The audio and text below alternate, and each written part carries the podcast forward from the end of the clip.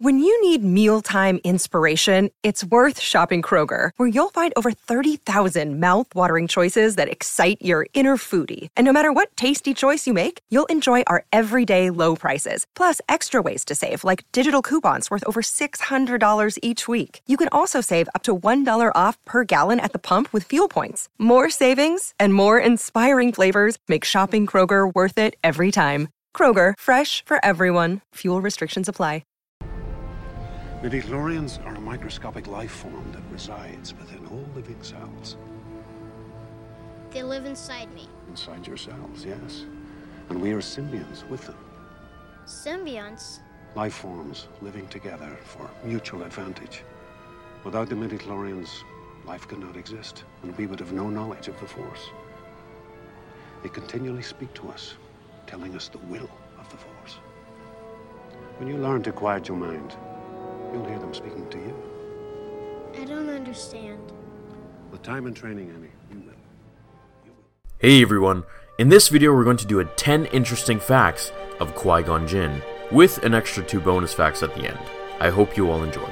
Without further ado, let's begin. 1. Origins. Although some wonder what his homeworld really is, many have come to speculate that it is Coruscant, during the decline of the Galactic Republic. He was discovered at a very early age to have Force abilities. 2. Admittance. Being admitted to the Jedi Academy at a very young age due to his strong affinity with the Force, Qui Gon was noted as one of the more talented Jedi at the Academy. His calmness and ability to see into the future surpassed his classmates, not to mention his ability in hand to hand combat was nothing to be taken lightly during sparring practice. 3.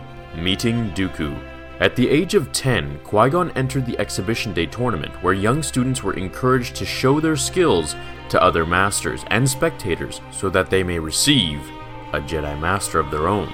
Jinn easily defeated all of his opponents and faced off against a childhood friend of his at the Jedi Academy, named Tal, a female who befriended Jinn at a very early age. Jinn's astonishing skills bested her as well, taking first place from all of the contestants without a sweat on his brow. As Dooku saw him in the arena, he was astonished by the young Jedi's lightsaber skills and force abilities. Seeing much potential in him, he decided to take him under his wing as master and Padawan. 4. Dooku's last words. After years together, learning everything Dooku had to teach him on countless missions to other worlds and star systems, his training was finally complete, and he was ready to become a Jedi Knight. Upon their last day bound by Master and Padawan, Dooku left Jinn with a few last words. He told him of his only weakness, and that it was his compassion for all life. Dooku warned him that it is an inevitability that betrayal would come from a friend, which he couldn't have said it any better, as we know how Anakin turned to the dark side later on. 5. His first apprentice. It's not Obi-Wan Kenobi. Qui-Gon actually had two apprentices before Obi-Wan. His first was named Feemor, who upon knighting him, the council also granted Jinn the rank of Master.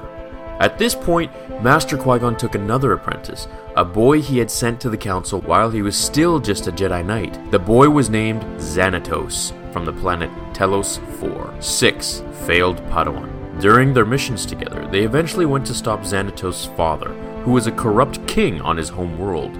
During a feud, Qui Gon was forced to kill him, causing Xanatos to be enraged and turn to the dark side, attacking his master. Returning to the Jedi Council with the information of his Padawan's turn to the dark side of the Force, he swore to never have another Padawan again for as long as he lived. 7.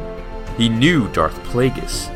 On a later mission to the world Serenno, Qui Gon traveled with his old master Dooku, as well as Master Sifo Dyas and Jocasta Nu. The mission involved a boardroom debate that was held for hours on end with a man named Ego Damask, which was the real name of Darth Plagueis. Jinn and Damask debated on points covering the Damask Holdings, which was a financial plan in alliance with a large bank that controlled much of the galaxy's money and power. Excusing himself from the room, the later Darth Plagueis complimented Jinn's kind manners to Dooku on his behalf. 8.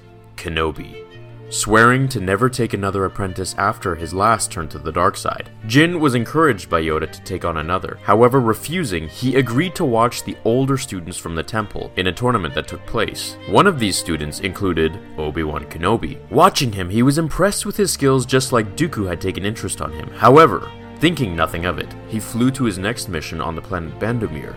Here, he was reunited with Kenobi, who had also gone there, however, to work at an agricultural factory. Seeing this as a waste of the boy's talent, Jinn told him to join him on his mission, which involved protecting the innocent from pirates and later being ambushed by his old Padawan, Xanatos. After their spontaneous mission, Jinn discovered Kenobi's true potential and took him as his new and final Padawan learner. The two became best friends, creating a bond more like father and son. 9. Dark Side Emergence. Remember Tal, whom I mentioned was Jinn's childhood friend from the Jedi Temple when they were just kids? They eventually admitted their strong attraction for one another. During a mission of hers that went wrong, Jinn and Kenobi went searching for her. For four days, Qui Gon did not sleep once not while her life was at stake, eventually finding her and Balog, the man who had drugged her into paralysis and held her captive. Threatening to inject her once more with one fatal dose of poison, Jinn quickly harnessed Force speed to cut off Balog's finger, forcing him to escape. Jinn took Tal to the capital city in the hopes of healing her at the hospital. Her injuries too grave, she died in her bed in front of Jinn's eyes. The pain was too much for him to handle. Letting out a loud cry of anguish, he melted into a state of depression and grew strong dark side emotions within him, rooted on revenge. 10. The Voice of an Angel. Upon tracking down Balog, Jinn cornered him and ignited his lightsaber to mutilate and end his life. However, he was interrupted with a voice inside him begging for him not to do so. Listening to this voice, he sheathed his lightsaber and became aware of the path he was heading down.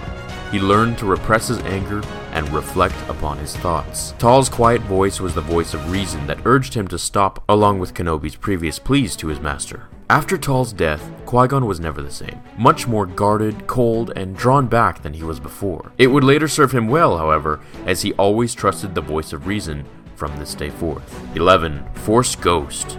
Did you know that Qui Gon was the first Jedi to pass on his knowledge of becoming a Force ghost? His voice returns as a ghost in Episode 2, where Anakin kills the Tusken Raiders in his fit of rage, as you can see in this scene here.